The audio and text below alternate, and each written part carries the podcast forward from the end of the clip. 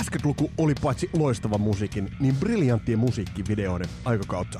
MTV mahdollisti sen, että lukuiset bändit kykenivät jopa reivaamaan uraansa uuteen suuntaan videoiden myötävaikutuksella. Tässä jaksossa reitataan parhaat 80-luvun musavideot. Mun nimi on Vesa Wienberg, tää on Kasarelapset podcast. Tervetuloa matkaan mukaan!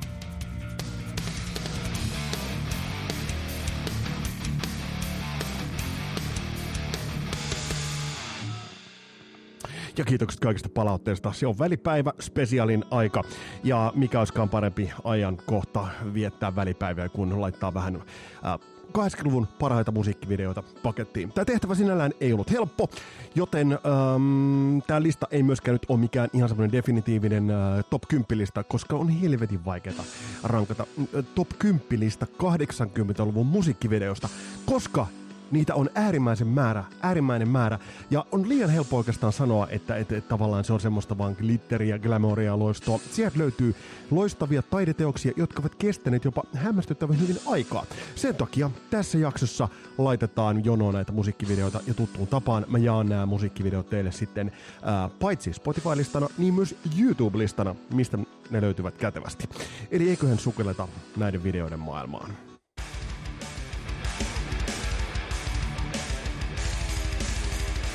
Suomea, jos ajatellaan ja 80-lukua, niin helppo on sanoa se, että me kuitenkin niin kuin tietyllä tavalla takapajuisessa maailmassa elettiin. Erilaiset musiikkikanavat tulivat Suomeen hyvin erilaisella rotaatiolla ja hyvin eri tahdissa. Ja, ja tämä on vaikuttanut totta kai siihen, että miten musiikkivideot Suomeen tulivat. Mutta muistan ihan omia ensimmäisiä kokemuksia, kun sukulaiset Päivi, Täti ja Pekka Setä olivat perheineen Keski-Euroopassa ää, työkomennuksella, niin sieltä tullessaan he toivat sellaiset VHS-videot, siis meillähän nyt ei himassa ollut VHS-videoita.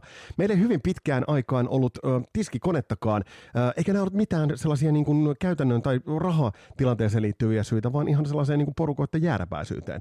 No yhtä kaikki Päivi ja Pekka toivat sitten mu- videot muassaan ja olivat sieltä äänittäneet ö, tällaisia saksalaisia ja itävaltalaisia musiikkikanavia ja sieltä sitten niin kuin musiikkivideoita, soittaneita ohjelmia. Ja se formaatti oli kerrassaan kiehtova.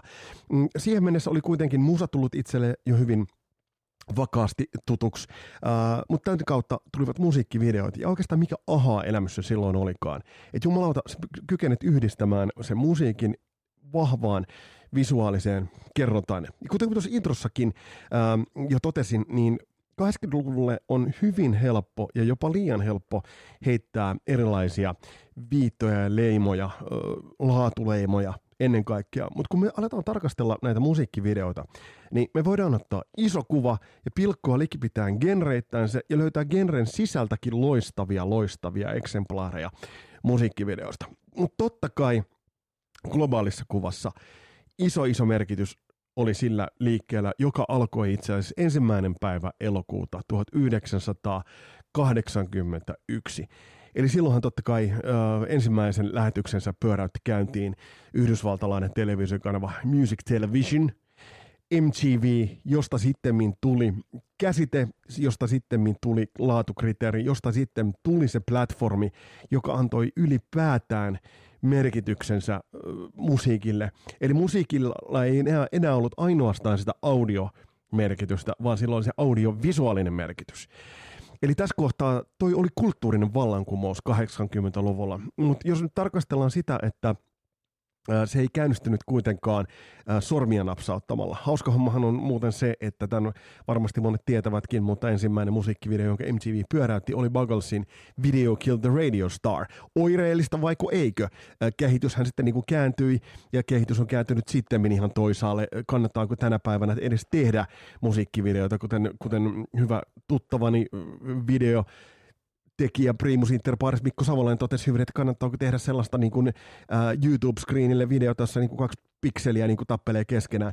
Ehkä kannattaa tehdä, ehkä ei kannata. Kyllä musiikkivideot edelleenkin tehdään. Mutta se ei ollut sellainen mm, tabernaakkeli, jota odotettiin. Että odotettiin totta kai bändiltä uutta biisiä, mutta sitten odotettiin sitä musiikkivideota. Ja niillä musiikkivideoilla oli merkityksensä. Oli äh, esimerkiksi artisteja, jotka rakensivat uransa uudelleen, ottivat uralleen dramaattisen uuden suunnan musiikkivideolla, mutta sitten ajatellaan, oli esimerkiksi videoita, joilla bändi kykeni myös tuhoamaan uransa. Ja tästä esimerkiksi eräs herra Billy Squire on surullinen esimerkki. Mä en nyt sitä häntä nosta tälle listalle. Mutta otetaan vähän tarkastelun sitä, että iso kuva on yksi juttu ja genreittäin videot ovat yksi juttu, mutta tällä listalla mä otan kasarilapset näkökulman 80-luvun musiikkivideoihin. Ja laitetaan tähän semmonen äh, reilun kymmenen Chibalen lista musiikkivideoista ja laitetaan niitä pikkasen jonoon. Mutta otetaan kuitenkin sen verran, äh, laitetaan kypärähihnaa tosta kiinni tiukemmalle, että otetaan sinne kärkeen kuitenkin ihan siis vakava mielinen battle, sanotaanko tämmöinen kärki vitonen on aika timakkaa kamaa. Niistä periaatteessa mikä tahansa video olisi voinut olla ykkönen, mutta siellä on yksi selkeä ykkönen. Ja mä edelleen noista sanon ja tulen matkan varrella kuljettamaan läpi myös näin, että mikä tahansa noista videoista tänä päivänä julkaistaessaan olisi enemmän tai vähemmän kuranttia kamaa ja videona toimisi ehdottoman hyvin. Mutta hei, lähdetään listaamaan näitä videoita, lähdetään katsomaan, että mitä tästä joulupukin paketista löytyy kasarilasten suuressa välipäivien videospesiaalissa.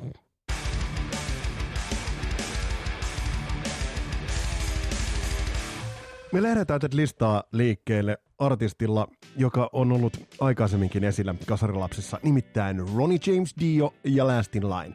Vuonna 84 ilmestynyt Dion ähm, kakkoslevy, ainoa että siellä Claude Chanel oli tullut lisäksi, niin siltä irroitettu ensimmäinen äh, sinkku-julkaisu Euroopassa oli Last in Line. Pidettäkö tätä nyt sellaisena kasarilaisten vähän niin kuin kommenttiraitana. Tämä video on Last in Line. Tähän alkaa sillä, kun se nuori kundi menee sillä fillarilla sellaiseen taloon, hissi Claude Schnell on siinä auton kyydissä. Ja mä muistan, kun mä näin tämän video jossain niin rokki- tai hittimittarissa. Tässä on makea kohta, tässä kohtaa, äh, kun se lähtee sille hissillä. Ja sitten kun tulee tämä kohta, niin totta kai käy se, mitä tässä osa- odotaakin. Eli se hissi lähtee sinne alas, kundi heittäytyy sinne ylös, hissin kattoon, hissistä lähtee toi, niin toi kerrosmittari, ja sitten kun hissi tulee perille, niin sieltä niin savun ja usvan seasta tulee semmoinen lonkero, joka vetää tämän kauhistuneen kundin, itse asiassa ei vedäkään vielä, vaan sehän niin katkesi se lonkero. Ja sitten aukeavat ne hissinovet ja mitä siellä paljastuukaan. Makee tuommoinen Terminator-tyylinen niin futuristinen hahmo. Tämä kaveri on mennyt tuommoiseen niin luolaan, jossa tuollaisia tahdottomia robottiteinejä ää, hirviöiden toimesta laitetaan jonossa eteenpäin. Mun mielestä tämä oli niin semmoinen kohta, että tämä oikeasti niin kuin pisti vähän niin kuin hirvittämään. Siellä niin kuin Ronni itse näyttää peukkua alaspäin. on kieltämättä kyllä vähän koomisen näköinen, mutta tämä video oli kuitenkin niin kuin tohon aikaan vakuuttava. Tämä noudatteli, ah niin tässä oli tämä kohta, missä pelannut videopelejä. Jotain tuollaista niin Pac-Manin tyylistä. Sitten kun tulee You Lose, niin pelaaja saa sähköiskyn ja kuolee. Olisiko tuossa pieni sellainen valistus, valistuksenkin pätkä. Dio on tuommoisen valokolmion äärellä. Nyt muistaakseni se laittaa sinne jonkun Googlein menemään. Ei ei kun laittaa, joo, sitten laittaa sen Googlein sinne menemään, painaa nappia ja sitten niin kuin taas teini kuolee. Äh, Tämä oli siinä mielessä niin kuin, äh, tyypillinen 80-luvun äh, puolta väliä edeltävän ajan video. Että tässä oli niin kuin panostettu käsikirjoitukseen, tässä oli panostettu tällaiseen juonelliseen puoleen. Tämä oli kyllä visuaalisestikin niin kuin aika puhuttava video, kun tässä nämä niin kuin nuoret, oi oi, Vivian Kyllä mun mielestä Vivian Campbell on ehdottomasti by far ehdottomasti Dion niin paras kitaristi. Menee jopa Def Leppardissa vähän hukkaan. Vivian vetelee sooloa ja siinä on niinku teinit on sen jaloissa pyörii tällaiset niinku sähkökypärät päässään ja sitten niinku saavat sähköiskuun. Sitten taas oli makea kohta, oh, kato siellä Vini Apici vetelee tuollaisilla patarummuilla. Et mä en tiedä, onko tää niinku, ja niin, siis tosiaan tää hieno kohta, kun siellä on se Dio Hirviö, se, silloin joku nimikin. Ja niitä talutetaan sen luokse. No taas Dio laulaa. Ja sitten on semmoinen kohta, kun se vetäsee jotkut sellaiset letkut jonkun niin kuin, örkin naamasta ja sieltä tulee sellaista niin kuin valkoista nestettä. Tämä video, äh, nyt, nyt tuntuu tietysti vähän hassulta sanoa, mutta tämä video teki eittämättä ison vaikutuksen silloin, kun tämän videon näki. Niin tässä on tämä, kun ne katsoo tuollaista niin opetusvideo, palloa tuolla jackball suussa ja sitten niin kuin silmät väkisin avattu. Ehkä vähän jotain samaa tuollaista niin Pink Floyd The Wall-tyylistä juttua. Nyt se nostaa sen ja nyt se ottaa ne piuhat irti ja sitten sieltä tulee sellaista niinku valkosta, valkosta niinku mönjää. Hyvinhän tämä päättyy totta kai, mutta Kasarilasta tämä videolistaus lähtee siis Diolla liikenteeseen ja Dion videolla The Last in Line. Käy kurkkaamassa. Takuulla viihdyt.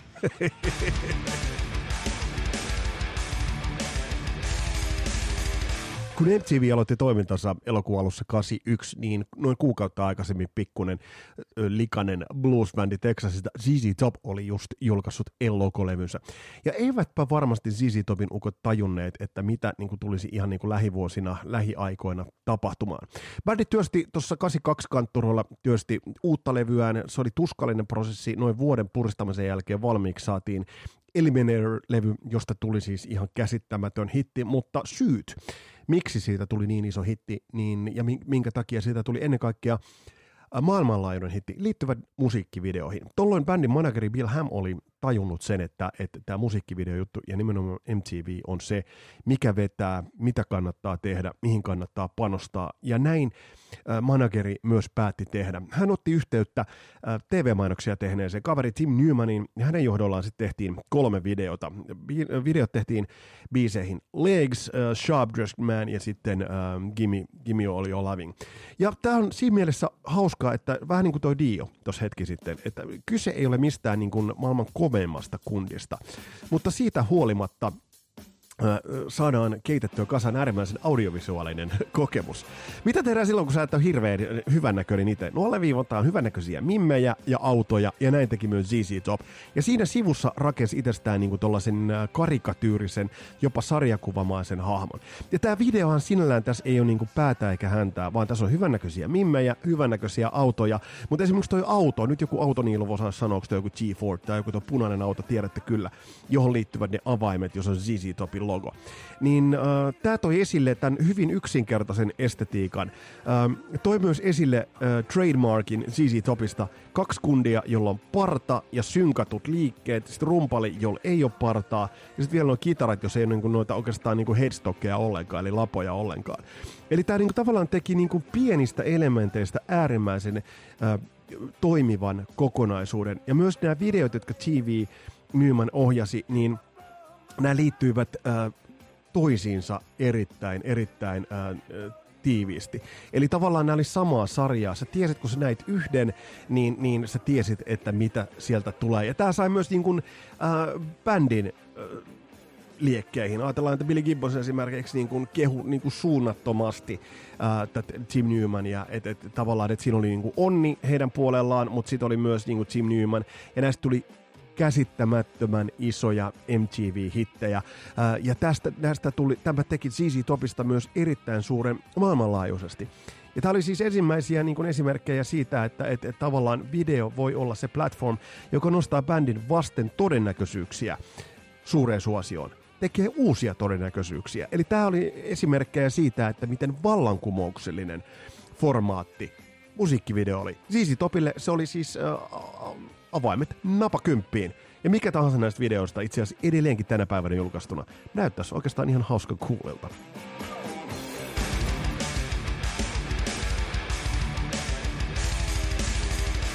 80-luvun alku oli Twisted Sisterille aika sellaisen ison ja merkittävän kasvun aikaa, mutta bändillä oli oikeastaan yksi ongelma, ja se oli se, että bändi oli pikkasen liian freakin näköinen. Ää, bändi erosi siinä mielessä tuollaisesta niin New Wave of British Heavy Metal bändeistä, että siinä missä nämä brittikollegat ja muutamat äh, sitten nämä ähm, jenkkikollegatkin, metallikat ja kumppanit uskovat tällaiseen denim and leather juttuun hyvin niin kuin askeettiseen tällaiseen visuaaliseen ulospanoon, niin uh, Twisted Sister otti tällaisen New York Dolls Kiss uh, periaatteen, yhdisti sen kuitenkin aika heviin musiikkiin, ja tämä oli vaikea yhtälö, ja esimerkiksi You Can't Stop Rock and Rollilla on niinku sekä tällaista niinku heviämättöä, raskaamman rockin elementtejä, mutta sitten I Am, I'm Me tyylisiä ratkaisuja. Mutta kun tultiin Stay Hungry-levyyn, niin, niin MTV ja musiikkivideo tarjosi bändille erittäin hyvän platformin ja erittäin hyvä keinon yhdistää tämä räikeä visuaalisuus erittäin toimivaan musiikkiin, tarttuviin biiseihin ja tämä musiikkivideo teki bändille teki todella todella hyvää. Dee Snyderin habitus on siinä määrin äh, äärimmilleen viety, että et siihen on hyvin vaikea suhtautua, ellei sitä ammuta ylitse. Ja bändin ensimmäinen lohkaisu mm, We're Not Gonna, uh, Stay Hungry-levyltä We're Not Gonna Take It-video uh, oli omiaan ja oli klassista uh, Twisted Sisteria, se oli klassista uh, sellaista uh, glamrockin, britti glamrockin, jenkki glamrockin yhdistystä, yhdistelmää. Ja, ja se teki bändistä helposti lähestyttävän helpommin lähestyttävän, jos nyt, jos nyt näin sanotaan. Um, Doug Niedermeyer, Animal House-hahmo. Tämä video lähtee sillä, että se tulee niin kuin räntää ton teinin huoneeseen. Ja muistatte tämän. Sylki valuu. Tulee teinihuoneeseen, teinillä on se kitara kädessä. Hienosti brändetään bändiä tässä. Uh, Doug Niedermeyer ottaa ja, ja näyttää Dee Snyderin kuvaan. Ja teini tärisee siinä. Tähän pystyy samaistumaan. Oi oi.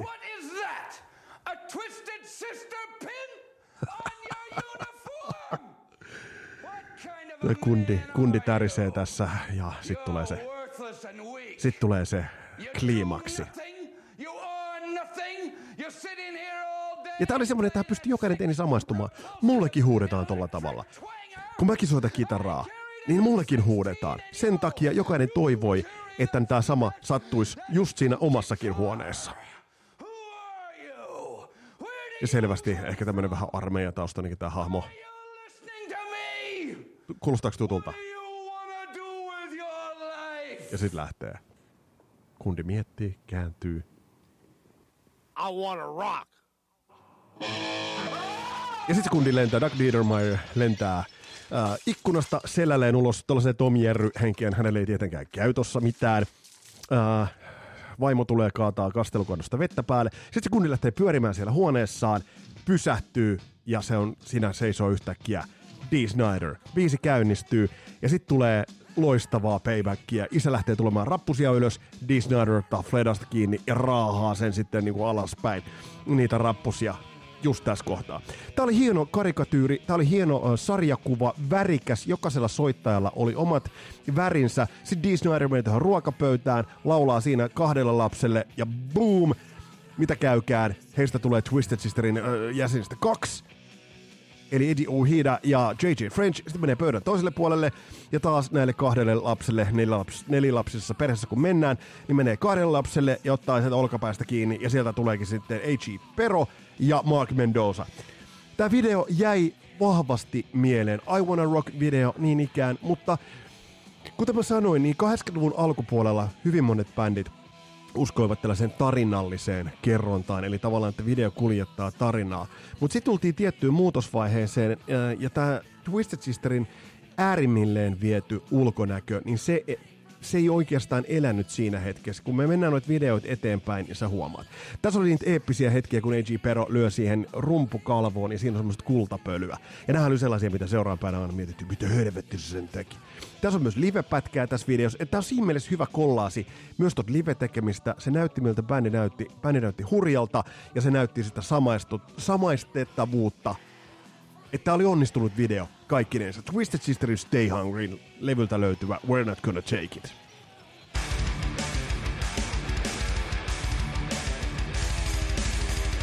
On mielenkiintoista ajatella, että mitä olisi tapahtunut, jos MTV olisi aloittanut vaikka viisi vuotta aikaisemmin. Puhutaan vaikka vuosista 75-76. Yksi bändi, joka olisi ollut visuaalisessa ilmaisussa ehdottomasti kotonaan, olisi ollut Kiss.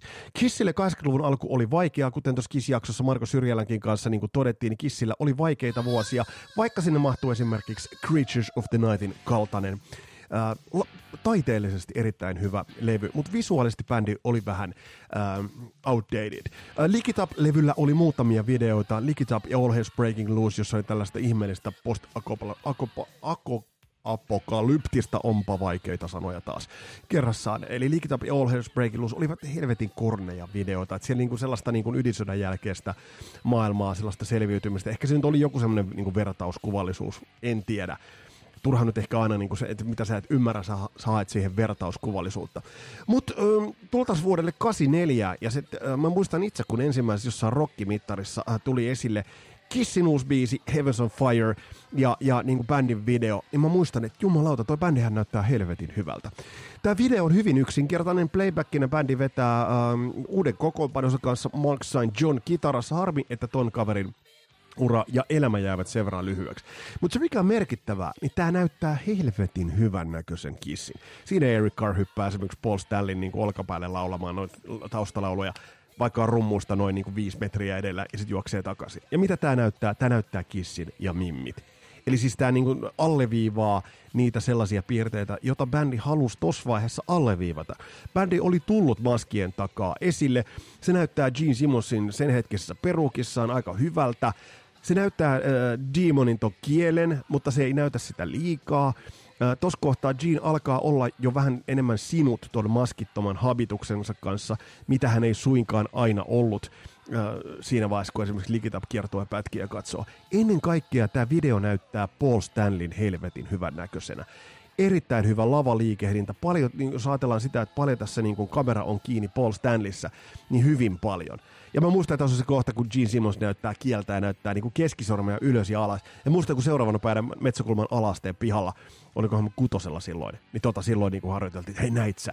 Sen takia Animalize levyhän tuli se TV-stä tuttu. Ja muistaakseni se ei edes ollut tarra, vaan se oli printattu siihen levyyn kun tässä katsoo nyt tätä Mark St. Johnia, ehkä hän nyt ei ihan kaikkinensa sovi tohon bändiin, mutta on kiva, että hänen työnsä on tallentunut edes ton verran. Siinä Paul Stanley ja Gene Simmons niin kuin, e- erittäin bondaavat hyvin.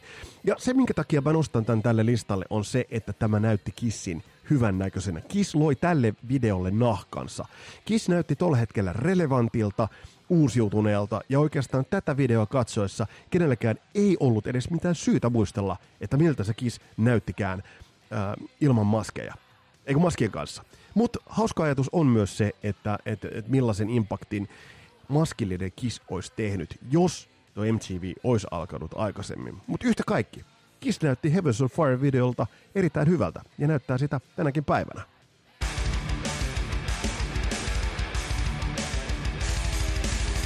Yksi bändi, joka pääsi nauttimaan MTVn oikeastaan niin uransa primetimein rakentajana ja primetimein aikaisena platformina oli ehdottomasti Poison. Poison teki lukuisia tyylikkäitä, tyylikkäitä video, videoita, jotka kaikki sopivat bändin uraan just siihen hetkeen sopivalla saumalla.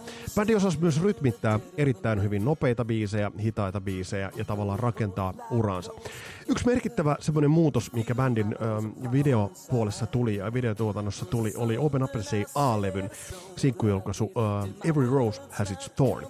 Tässä oltiin selvästi katsottu, ää, mitä kilpailijat tekivät, ja tässä oltiin selvästi katsottu, että mitä esimerkiksi tehtiin Mötley Crue Campissa, mitä tehtiin esimerkiksi Bonjovi leirissä, mutta yhtä kaikki, ää, Marty Calderin ohjaama video Every Rose Has Its Thorn on tyylikäs kollaasi, ja tämä on ennen kaikkea helvetin tyylikäs sen takia, että jos Wanted Dead or Alive biisissä käytettiin paljon esimerkiksi hidastuksia, niin ää, jos haluat nähdä, että miten hidastuksia käytetään hyvin, niin, niin kannattaa katsoa Poisonin Every Rose Has Its Thorn video. Se näyttää juonellinen osuus on tämä parisuhdeosuus. Sitten nämä live-pätkät, mitä tähän on otettu, niin ne on sitten taas kuvattu Brown County Veterans Memorial Areenalla Green Bay, Wisconsinissa.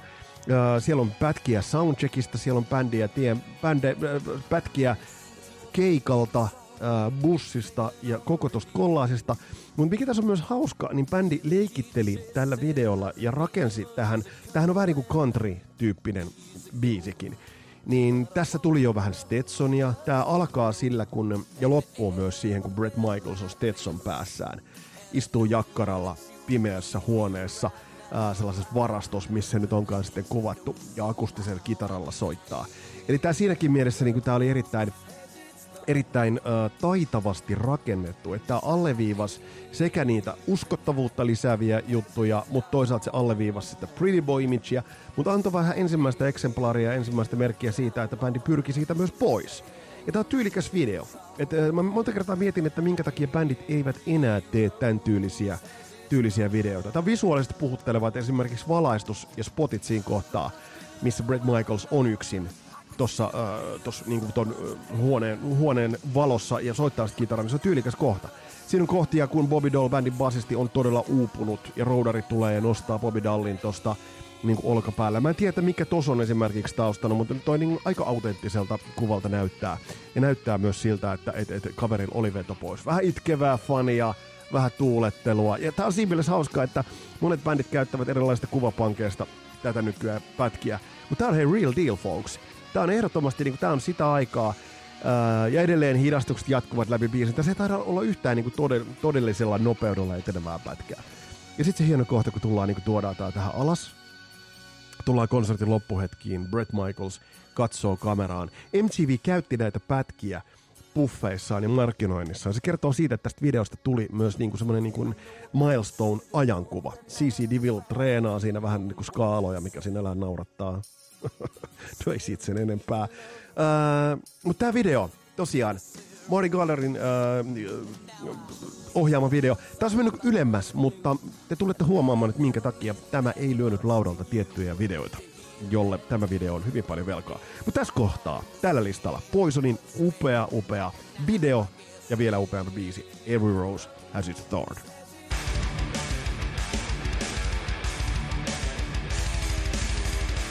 Aerosmithillä ei mennyt tuossa 80-luvun puolivälissä hirveän hyvin. Bändi oli saanut aikaiseksi Done with the Mirrors-levyn, joka nyt ei miksikään klassikoksi noussut, ja oikeastaan noin vanhat klassikot kantoivat bändiä. Sen sijaan niin hip-hopilla meni paremmin, ja Run DMC oli hyvässä, hyvässä nosteessa. Kuten hip-hopi kuului niin tuollaisen sample-puoleen, niin kuin bändi oli sitten löytänyt vanhan niin Aerosmith-klassikon, Walk This Way, ja siitähän sitten niin kuin tuli erittäin iso hitti Run DMClle, mutta tarvittiin video. Ja muistetaan se, että äh, hiphopilla ei ollut asemaa MTV-rotaatiossa mainstream-puolella, vaan se oli Yo MTV Raps-tyylisissä ohjelmissa. Ja tämän takia mm, Run DMClle ja ohjaajalle tuli ajatus, John Small oli muuten mies nimeltään, että mitäpä jos mitäpä jos äh, otettaisiin yhteyttä, että okei, jos me ollaan sämplätty tähän Aerosmithia, niin miksi me ei oteta Aerosmithia tähän videoon? Ja sitten niin kuin bändille jos nyt Run DMCstä voi puhua, no miksei sitä voi puhua bändinä. Ja sitten ohjaajalle tuli, George Smallille tuli idea siitä, että helvetti, pyydetään ne tähän mukaan, että otettaisiin tähän videoon. Sitten yhteydet otettiin ja Steven Tyler saatiin sitten puhelimen päähän. Tässä on mielenkiintoista on se, että Steven Tylerin ensimmäinen ja ihan legitiimi huoli oli se, ja ensimmäisissä kommenteissa ja, ja keskustelussa niin kuin hänen pointtinsa oli ollut se, että älkää ää, tehkö meistä pilaa. Älkää saako meitä naurunalaiseksi, älkää naurako meille.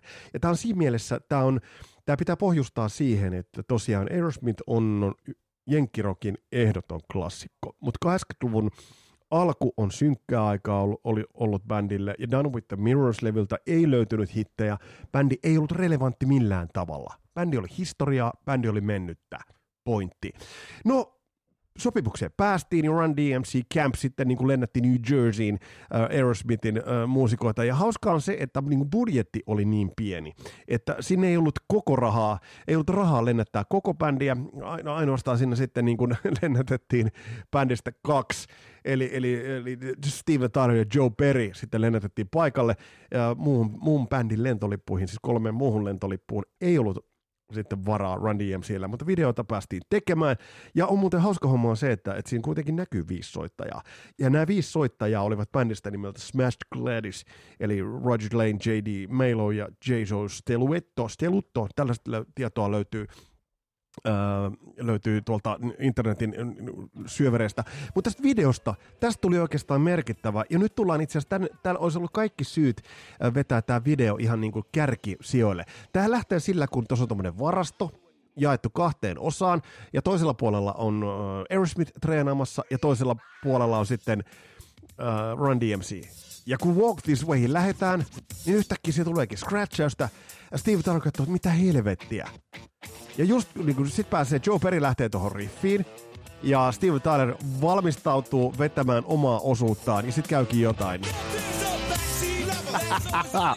ja tämä idea on loistava tämä ei ole mitään niin kuin visuaalista ilotulitusta. Tuossa niin Run DMCn kundit ovat niin kuin ihan normaaleissa kuteissaan, mutta tämä idea on niin hyvä. Ja tämä on niin kuin kaunista tässä videossa on se, että kun idea on hyvä, niin se ei tarvitse mitään megalomaanista toteutusta, vaan se toimii. Ja tässä edelleen niin tämä idea kantaa todella hyvin, ja tässä niin kuin on, on kaksi eri genreä ovat leikkimielisesti vastakkain. Mutta kun tästä on lukenut tästä sessiosta, niin tunnelma oli todella jäätävä. Eli ei se yksi kantaan ollut ihan vaan Uh, se ei nyt vaan ollut, hei, lähdetään tekemään yhteistä menestystä. Ja tuossa vaiheessa saattoi vielä Aerosmithin kannalta tuntua siitä, että tuossa veti pidemmän korren veti. Tässä on muuten hauska, kun tämä kertsi tulee, niin Steven Tyler tulee tuosta seinästä läpi. Näyttää hyvältä freesiltä, näyttää Steven Tylerilta, mutta pitää muistaa, että niin kun sen MTV nuorison silmissä tuossa vaiheessa – Run DMC oli relevantimpi kuin Aerosmith, mutta sitten taikoja tapahtui ja sitten niin kuin Aerosmith teki mitä teki. Mutta tämä video oli erittäin tärkeä siinä urarakennuksessa, mitä Aerosmith teki. Tämä videon merkitystä voidaan katsoa niin kuin monellakin tapaa, äh, mutta tästä videosta tuli, jos katsotaan MTV-klassikoita, niin tästä videosta tuli MTVin yksi niistä kulmakivistä ja niistä klassikoista. Tämä oli hyvä kollaboraatio, hyvä yhteistyö. Tässä bändit tekivät hyvää yhteistyötä. Tämä sai sitten loppujen lopuksi kuitenkin kummankin näyttämään hyvältä. Ja mitä sitten tapahtui? Seuraavaksi 87 Permanent Vacation, siitä eteenpäin Pump. Se on historiaa. Tälle videolle Aerosmith ja Run DMClle Aerosmith saa olla isosti kiitollinen. Ja ehkä tämä oli hyvä tapa myös Run DMClle maksaa sitä kiitollisuuden velkaa ottamalla. Tuskin se oli tietosta tohon aikaan, mutta tämä on musta kaunis tarina. Ja voidaan ajatella, että näistä kaikista videoista, tähän loppuun muuten tulee hieno pätkä, kun ne vetävät hyvällä hengellä ja yhteistyöllä, niin, niin jos ajatellaan sitä kulttuurista, musiikkivideollista, audi, audiovisuaalisen taiteen kannalta merkitystä ja kulttuurista merkitystä ja kaupallista merkitystä, niin tämä omalla tavalla puolustuspaikkaansa myös listan kädessä. Nyt se on tässä keskikahinossa. Run DMC featuring Aerosmith vai Aerosmith featuring Run DMC. Walk This Way.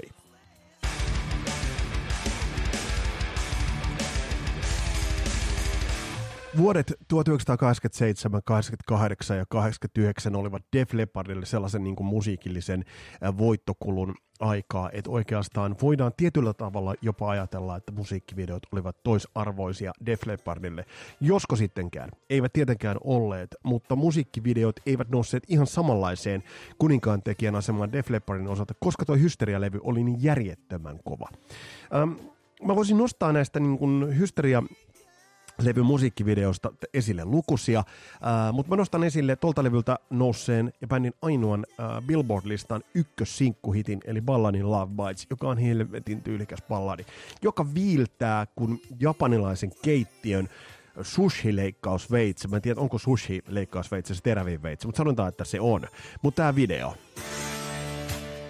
Def Leppard ei ollut mikään ehkä niin kuin lauma komeempia kundeja. Okei, äh, ajatellaan Rick Savage, Joe Elliott, äh, mutta sitten on niin kuin lyhyelläntä, Uh, rumpali, jolla ei ole toista kättä. Sitten on narkki uh, kitaristi, joka sinällään kyllä ihan niinku visuaalinen, mutta joo. Mutta tämä bändi kuitenkin uh, saatiin näissä videoissa näyttämään helvetin hyvältä.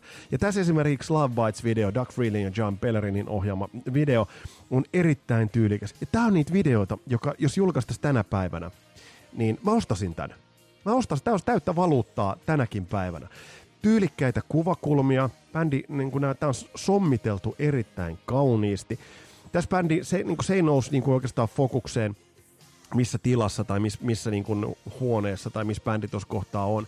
Tässä on olevinaan ehkä jonkinnäköinen juonellinen juttu, mutta paljon lähikuvia, paljon niin kuin tunnetta. Ja kuten Matt Lang sanoi Joe Elliottille esimerkiksi, että käytä niitä niekkuja, käytä niitä sellaisia voihkasuja lainien lopussa, koska they, they appeal to the chicks man, kuten Matt Lang sanoi. Ja tämä video on tehty samaan tapaan. Tämä oli vähän, tämä voisi olla äh, siihen aikaan, jos olisi ollut Menaiset-lehti mm, Jenkeissä, niin, niin nämä kuvat voisivat olla niin kuin screenshotteina niin kuin sen niin kuin kuvituskuvana. Ja, ja jokainen perheenäiti Amerikassa olisi voinut katsoa, että yeah, I'd buy that.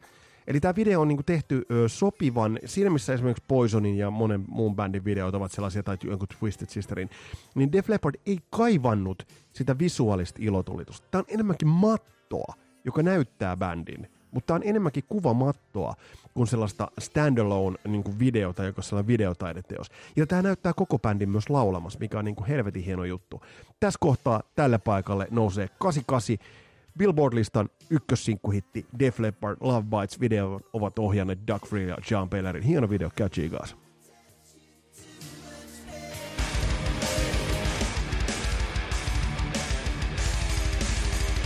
Nyt varmasti monet kysyvät, että missä ovat eurooppalaiset bändit, missä esimerkiksi on Queen, missä ovat niin Madonna, missä on Michael Jackson ja kumppanit. Ää, tietoisesti pois. Tämä on kasaralapset Skoopissa nämä valinnat. Ja seuraavaksi listalle nousee tämä biisi. Tässä kohtaa on pakko nostaa mun virtuaalista hattua isosti Euroopalle tuossa kohtaa. Bändi oli por- porhaltanut melkoisessa tuntemattomuudessa, sinällään tehnyt ihan ok levyjä, mutta kun tultiin Kevin Nelson tuottamaan Elsonin tuottamaan The Final Countdown-levyyn ja siitä irrotettuun sinkkuhittiin. Yllättävään sinkkuhittiin. Kuten me muistamme, niin ton levyn hittihän piti olla Rock the Night, joka oli ihan semmoinen niin kasimiikka-hitti. Mutta se ei ollut se bangeri. Se ei ollut se niin kuin biisi, se ei ollut ennen kaikkea se video, jonka kaikki muistaisivat, vaan se oli The Final Countdown. Tämä video on, siinä mielessä mä nostan myös hattua Europelle, että tässä lähdettiin sille genrelle, tässä lähdettiin tekemään videota niin sanotusti isojen poikien lainalaisuuksilla, mutta mä dikkaan tästä. Mä, mä tykkään tästä videosta sen takia. Tästä Nick Morrisin ohjaamasta videosta, tässä on niinku konserttipä, konserttipätkiä Solnahallista Solnasta, äh, kuvattu 26. ja 27. Äh, toukokuuta 86. Ja sitten vähän niinku extra footagea soundcheckeista. Se on aina niinku bändit kuvaavat selvästi soundcheckeja ja konsertteja, mutta tässä on myös autenttista konserttimateriaalia, mistä bonukset. Mutta mä tykkään siitä, että siinä missä niin monet lähtivät apinoimaan amerikkalaisia tai amerikkalaiset apinoivat brittejä, Tämä näyttää bändin jotenkin niin helvetin eurooppalaisena. Tämä näyttää bändin jotenkin niin tyylikkään skandinaavisena. Tässä niin väläytellään jossain vaiheessa videota kauniita maisemia, Tukholmasta, kauniita skandinaavisia maisemia, hyvinvoivaa hyvinvointiyhteiskuntaa, jonka kasvatit. Tässä lukusten ruotsalaisten bändikoulujen kasvatit, viisi heistä ovat muodostaneet bändin. Varmasti tuolla yleisössä ovat heidän isänsä ja äitinsä ja serkkunsa ja kumminsa ylpeänä. Tässä videossa ei ole pätkääkään vaaraa. Tässä on hieno yksityiskohta on se, että Joey Tempestillä on tommonen tyylikäs mm, tommonen nahkafrakki. Nahkafrakki kuulostaa muuten jotenkin vähän perversiltä. Sitten tulee tää kohta, se on niin kuin uusinta. Niin tuommoinen nahkafrakki, mutta siellä on kolme väriä. Et sinällään tää on niin kahdessa keikas, kahdelta keikalta kuvattu silloin musta ja sitten siellä on tuommoinen tyylikäs valkoinen. Ja tätä mä niin kuin arvostan, että se on, on tavallaan se, että ei tässä edes uskotella, että tämä on niin kuin autenttista. Sitten on tällaista niin kuin jostain hel- helikopterista otettua kuvaa, kun lennetään Tukholman tuollaista tyylikästä porvarillista charmia, huokuvaa tuollaista niin satamakaistaletta, lennetään nopeasti, ja, mutta, mutta tämä on niin kuin taitavasti tehty, ja tämä edelleenkin tämä on semmoinen video, ah niin on siis kolmaskin tuommoinen nahkafrakki, tuommoinen punainen, Eli se oli kolme tollasta. Helvetin tyylikästä. Tämä on hieno siinä mielessä, että kaikki niin valopornosta jotain ymmärtävät, niin tajuavat sen, että se on niin valaistus tehty hienosti. Ei ehkä niin paljon noita spotteja kuin meidänillä, mutta paljon kuitenkin. Ja sitten kun tullaan tähän sooloon, niin John Normin niin taustalle, pyrot, valo, isot valot, vähän rautatie pihaa siinä. Ja sitten kun tätä solo edeltävä juttu, niin pyrot ja sitten sitten tuli se Tukholma-kuva ja sitten John Norum. Eli tämä niinku ilotulitis, tämä näytti bändin erittäin tyylikkäänä. Tämä ei ollut yliampuva, mutta tämä näytti bändin sellaisena, että jokainen rockfani, aina tässä on tämä hieno Solnahallin katto, helikopterikuvaa, bändi on siellä katolla, vilkuttaa sille helikopterille ja sitten se lukee se Europe-teksti. Tämä on tyylikäs video, ja tämä näytti bändin ennen kaikkea edustavana. Sellaisena ruotsalaisena, tuttavallisena, Tämä oli vähän niin kuin se veljenpoika, semmoinen niin kuin turvallinen, jonka kanssa olla. Turvallista vaaraa, kuten voisi sanoa heavy metallista tänä päivänä. Tässä kohtaa tällä listalla Europe The Final Countdown vuodelta 86.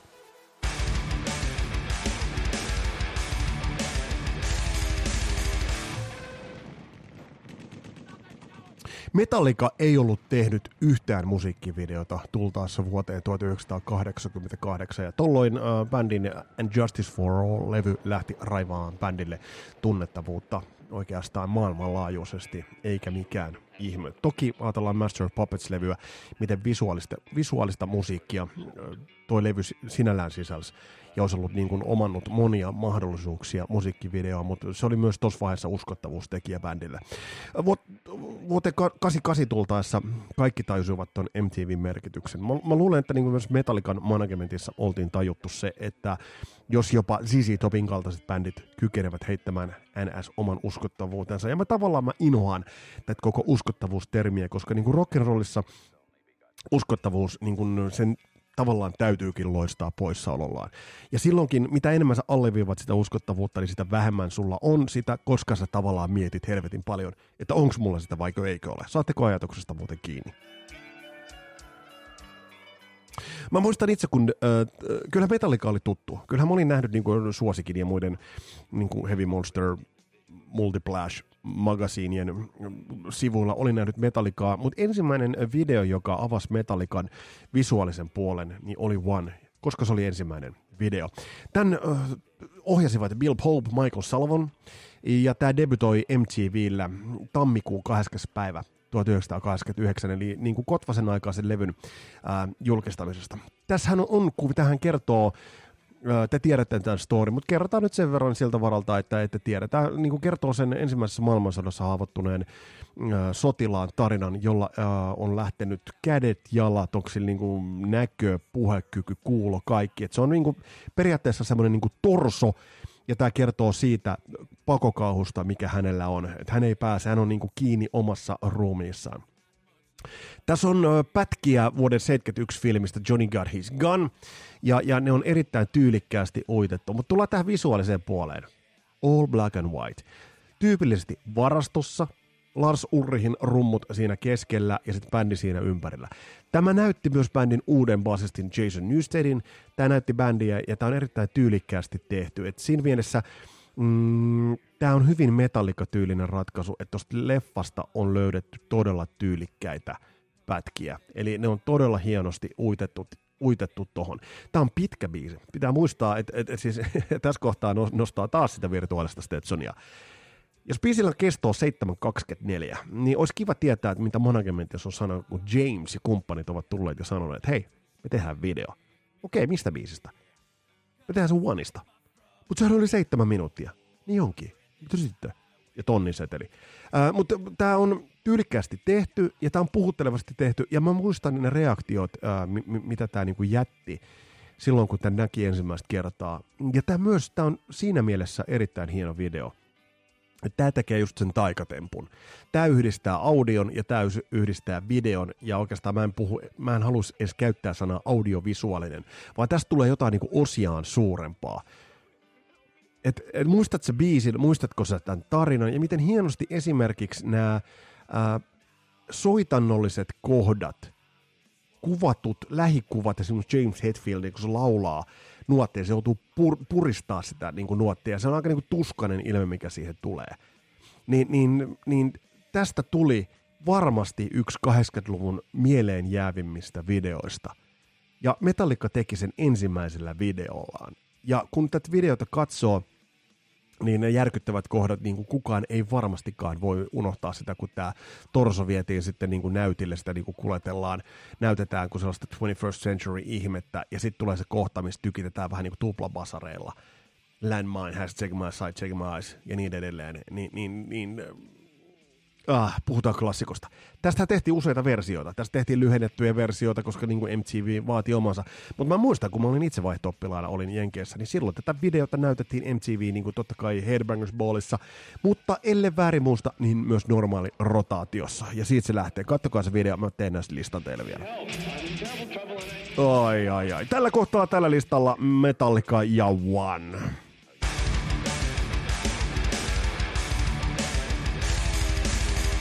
Kuten ollaan 80-luvun musiikkia läpikäydessä mm, huomanneet monesti, niin mitä enemmän mailaa puristaa, niin sen vähemmän oikeastaan tulee sitä tulosta. Ja Van Halen oli yksi tämmöinen erittäin hyvä esimerkki tästä kun tultiin esimerkiksi Diver Down-levyyn, niin siinä kävi jo niin selväksi se, että bändi halusi epätoivoisesti hitin. Sinne tehtiin cover-versiota Pretty Womanista ja siinä nyt saatiin semmoinen niin semi-hitti, mutta ei oikeastaan mitään isompaa. Van Halen oli myös mielenkiintoinen bändi siinä mielessä, että ottaen huomioon kuinka visuaalinen ja hyvän näköinen bändi oli esimerkiksi lavalla, niin bändistä on häkellyttävän vähän visuaalista kuvamateriaalia sen kultaisilta vuosilta.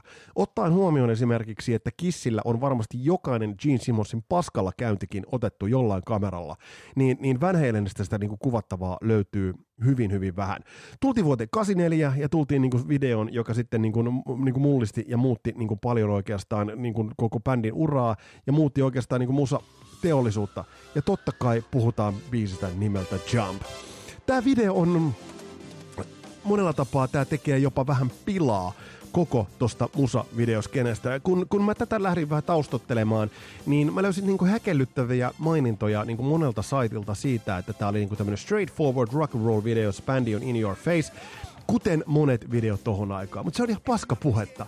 Jos sä katot niinku 84 niinku vuoden videota, niin sieltä ei löydy yhtään videota, jossa on bändi joka on noin in your face välittömästi playbackina. Jos mä katson noita spotteja, niin tää on tehty tyhjässä varastotilassa ja tuolla on ylhäällä, siellä on neljä, viisi niin kuin ihan tuollaista niin kuin valkoista spottia ja bändi on siinä.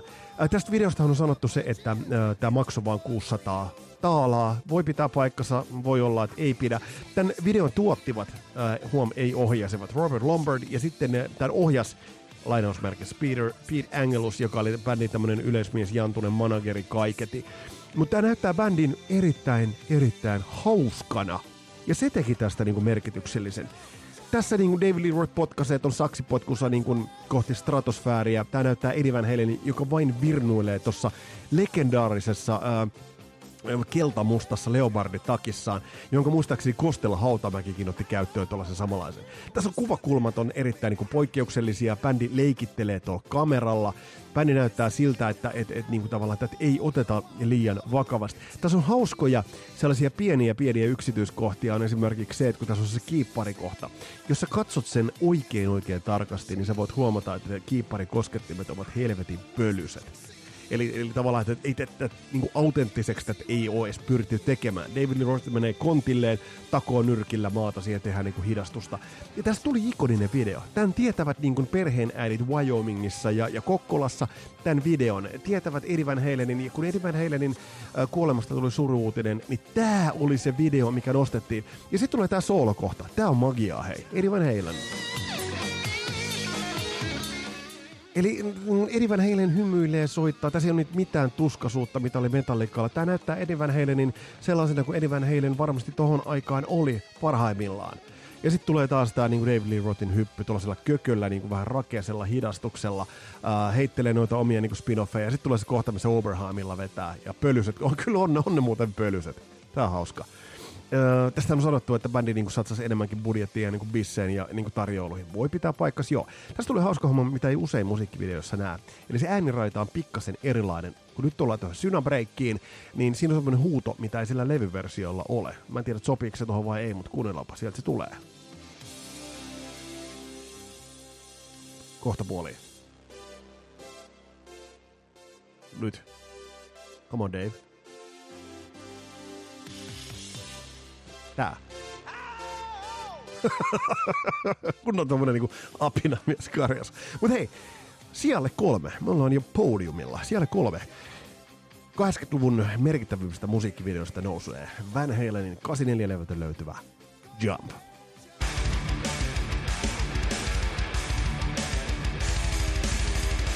No niin, hän jälleen toimivuutensa osoitti meikäläisen matikkapää. Ja nyt tullaan sitten siihen kärki kolmikkoon. Ja näitä kolmea artistia yhdistää ja näitä kolmea videota ennen kaikkea yhdistää yksi yhteinen ohjaaja, nimittäin Wayne Isham. Jos muuten ihmettelette tätä, tätä mölinää täältä taustalta, niin poika pelaa Call of Duty ja en, en hinnonut häätää häntä pois. Lähettää terveisiä kaikille kasarilaisten kuulijoille. Mutta näitä kolmea videota yhdistää Wayne Isham ohjaaja, jonka kädenjälki musiikkivideoihin on käsittämätön. Tsekatkaapa tämä niinku artistien sarja. Bon Jovi, Judas Priest, Michael Jackson, Janet Jackson, Keith Roxette, The Motley Crue, Britney Spears, Kelly Clarkson, Whitesnake, David Cook, Simple Plan, Avenged Sevenfold, Pantera, NSYNC, Backstreet Boys, Shania Twain, Metallica, Foo Fighters, Nickelback, Muse, Keith Urban, etc., Def Leppard – etc., etc. Eli todella, todella merkityksellinen ohjaaja. Mutta kärkikolmikkoon mä nostan videon, mä nostan videon, joka yhdisti itse asiassa 80-luvun kaksi sellaista niin kuin elementtiä. Eli yhdisti äh, visuaalisen tarinankerronnan ja yhdisti sen niin kuin bändin visuaalisen olemuksen aika aidommillaan. Ja toi esille itse asiassa alleviivas biisistä ne oikeat kohdat ja alleviivas oikeastaan myös niin kuin visuaaliselta puoleltaan. Puhutaan totta kai uh, Skid Row 18 and Life, Michael Wagnerin tuottama loistava loistava biisi, joka näyttää bändin sekä hyvältä, taitavalta että erittäin koskettavalta. Tästä biisistä tuli nopeasti, tästä tuli oikeastaan niin kuin ikäluokkansa semmoinen niin kuin symboli, tästä tuli ikäluokkansa oikeastaan se, että mihin samaistuttiin. Jos 84 oltiin samaistuttu siihen, että et, et, äh, Dee Snyder heittää äh, Niedermayer niin kuin seinästä läpi, niin tässä kohtaa tämä asetelma oli toinen. Se kundi, joka silloin siinä videossa oli se nöösipoika 15-vuotias, niin tässä videossa se sama, eli Ricky, on 18-vuotias ja oikeastaan äh, kasvanut täysikäisyyteen, faija heittää sen kotoa pois. Sama asetelma, tehty vähän niin kuin tyylikkäämmin. Ja tämä video on niin kuin hyvä esimerkki siitä, että miten äh, tämä myös tepsi oikeastaan sen oman genrensä ulkopuolelle, koska tämä tarina oli niin taitavasti kerrottu. Wayne Isham on, on elokuvaohjaajana myös niin kuin tunnettu, mutta, mutta oikeastaan niin kuin latas tähän rock-video-genreen, latas niin kuin parhaat puolensa. Ja tämä video on, on erittäin hieno. Tässä on myös niinku lukuisia pikantteja yksityiskohtia, kun se heittää ton pullon tonne, tonne tuloon. Tai, tai kun laulaa Bang Bang ja Sebastian Bach nostaa niinku sormet, sormet siihen äh, ohimolleen. Tai nämä kitaran, nämä vinkasot, jotka näytetään. Ja sitten tulee kohta se Bang Bang. Tää on, nyt niin helvetin hieno kohta. Nyt tää. Ja ne, se on niinku pistoolina tossa, tossa oikeastaan niinku tossa ohimolla. Ja tämä kuva, kuvastaa niin kuin oikeastaan sen, että, että, että tämä oli aikansa merkki, tämä oli aikansa niin kuin se ää, samaistutta, samaistuttava oikeastaan taulu, että se, niin kuin jokainen pystyy ajattelemaan että video katsellessa, toi on mä. Ja tämä oli relevantti. Et siinä mielessä me nyt puhutaan tämän hetken rockista, että rock ei ole relevanttia, niin, niin tämä oli erittäin uskottava, relevantti. Toi oli tota aikaa. Piirrellään seiniin. Ollaan niin kuin tavallaan, että, että meillä on se loppuelämä niin kuin enää tässä jäljellä, se on ainoa, mikä meillä on. Kolmosena kasarilaisten suuressa musiikkivideospektaakkelissa on Wayne Ishamin ohjaama loistava hieno video Skid Rown debyyttialbumilta 18 and Life.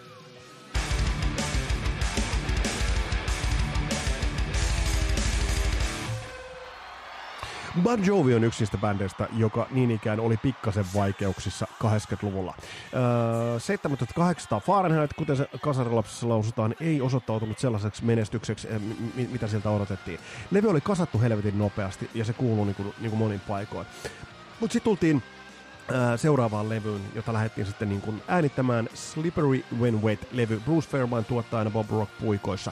Ja bändi tarvitsi kipeästi visuaalista freesausta. Silent Night ynnä muut videot olivat helvetin, Only Lonely videot olivat helvetin korneja. Jos listattaisiin 80-luvun paskimpia videoita, niin Bonioville olisi niin kuin sillä top 10 ainakin kolme. Juonellisia, kökköjä, erittäin korneja. John Bon Jovista ei oltu osattu niin kuin alleviivata niitä piirteitä, joita hänessä parhaimmillaan on. Ja sitten, kuka hankittiin tuottajaksi? Wayne Isham – Bonjavelleris oltiin nähty se, että, äh, että, että millaista jälkeä Wayne Isham oli tehnyt muiden bändien kanssa, ja totta kai tuo sama haluttiin. Ja mitä tässä kohtaa tehtiin? Unohdettiin kaikki juonet, Boy Meets Girl juonet, kaikki tämä elokuvallisuus, ja otettiin video, joka on ainoastaan ja vain ainoastaan bändiä parhaimmillaan, siellä missä Bonjovi on ehdottomasti parhaimmillaan, eli yleisön edessä – ja lavalla. Ja tämä video toimii nimenomaan sen takia, että tämä on veetty niin, kuin niin yksinkertaisesti ja niin, niin äärimmäisen äärimmäisen simppeliksi. Tässä on muuten hauska yksityiskohta, pikantti yksityiskohta on se, että tässä on semmoisia ylhäältä päin otettuja kuvia, jossa tuossa lavassa lukee tyylikkäästi kirjautu Bon Jovi. Bändi ei tiennyt tota, siinä vaiheessa, kun tulivat tuohon lavalle tätä videota tekemään. Se oli yksi Wayne Ishamin niin kuin kikka. Mä en tiedä, mitä hän sillä oikeastaan haki. Mutta tässä niin kuin näytettiin bändi hauskana.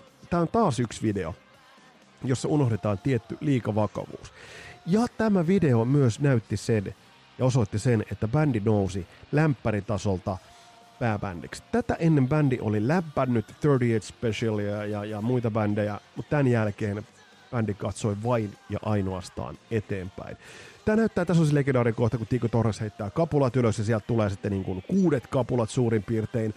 Ja, ja, ja vaikka tässä biisissä on erilaisia niin kuin syytöksiä, että onko tämä nyt niin kuin Bonnie Tylerista rip-off vai ei, mutta yhtä kaikki tämä biisi on, on videonsa osalta merkityksellinen sen takia, että tämä ei yrittänyt liikaa. Ja tämä viitotti tielle, että jos, jos ajatellaan, että Bon Joville, äh, anteeksi, Sisi Topille äh, ne videot ja se tapa tehdä videoita viitotti tien, niin tämä viitotti Bon Joville. Ja kun tästä mentiin eteenpäin, niin, niin uh, Living on a Prayer tai Wanted Dead or Alive olivat merkityksellisiä videoita. Ja nyt mä sanon uh, Wanted Dead or Alive, mä olisin voinut nostaa sen myös tähän.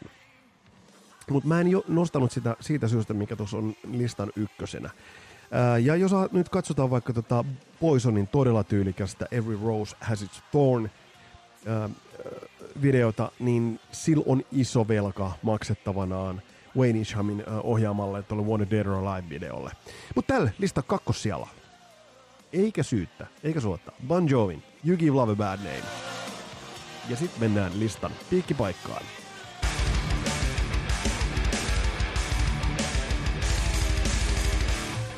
Motley Crue ja Bon Jovi kirivät rintarinnan tuossa 80-luvun puolessa välissä. Me voidaan olla niin kuin, nyt ehkä tiettyä mieltä, että kummasta tuli suurempi, kumpa saavutti enemmän, kummasta tuli niin kuin uraltaan merkittävämpi. Ei mennä siihen keskusteluun, paitsi se olisi muuten hyvä jakson paikka.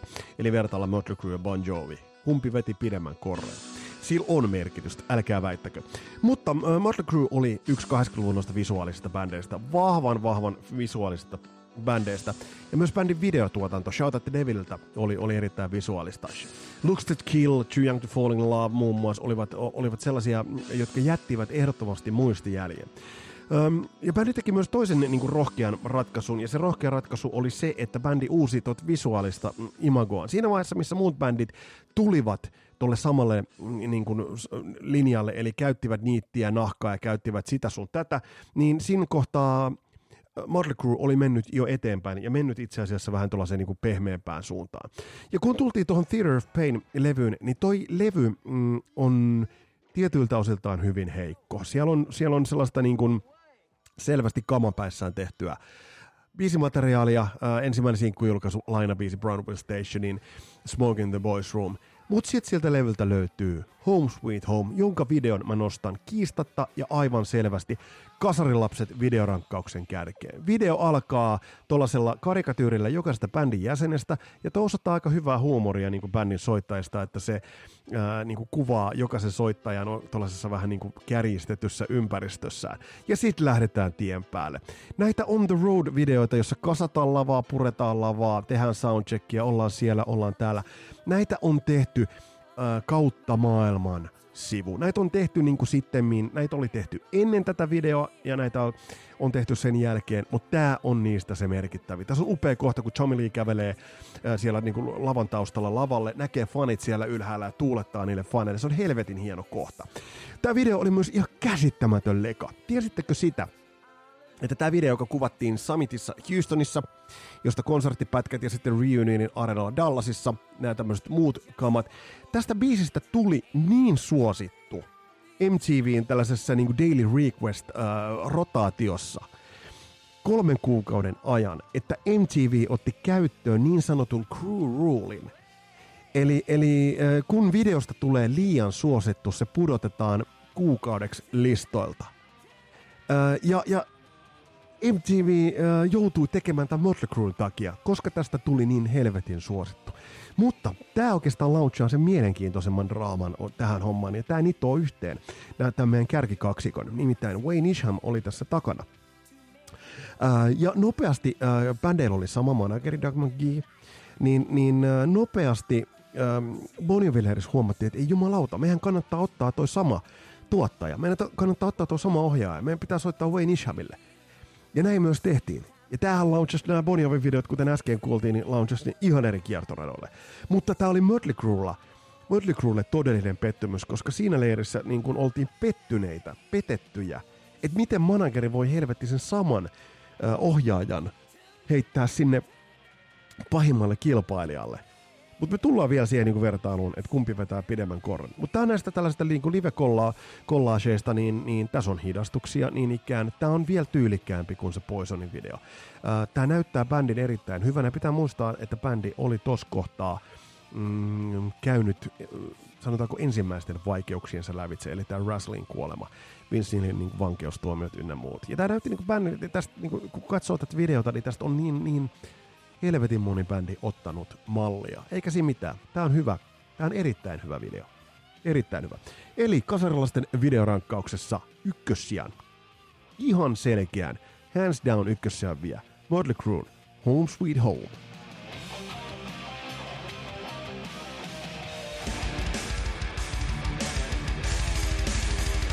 Eli tässä oli tämänkertainen jakso ja, ja mä teen tästä YouTube-soittolistan. Tästä löytyy myös Spotify-soittolista. Tästä jäi paljon pois. Whitesnake ja täältä pois, sieltä olisi voinut ottaa, mutta siihen on syy se, me tullaan, tullaan tuohon Whitesnakeinkin visuaaliseen puoleen. Tullaan niin tulevissa jaksoissa ja on tulossa myös se tarina Ratista, Rattiin liittyen, mutta sitä valmistellaan. Mutta tässä oli tämänkertainen rankkaus. Laita kommentteja, laita tuohon niin omat kommentit näistä videoista ja myös muista videoista, mitkä sulle ovat olleet kasarin tyylikkäimmät videot. Äh, muun muassa Queeniähän tuolta listalta olisi voinut löytyä huomattavastikin. Mutta Tässä oli tämänkertainen Antti. Mun nimi on Vesa Wienberg. Tää oli Kasarelapset. Palataan astialle. Moro!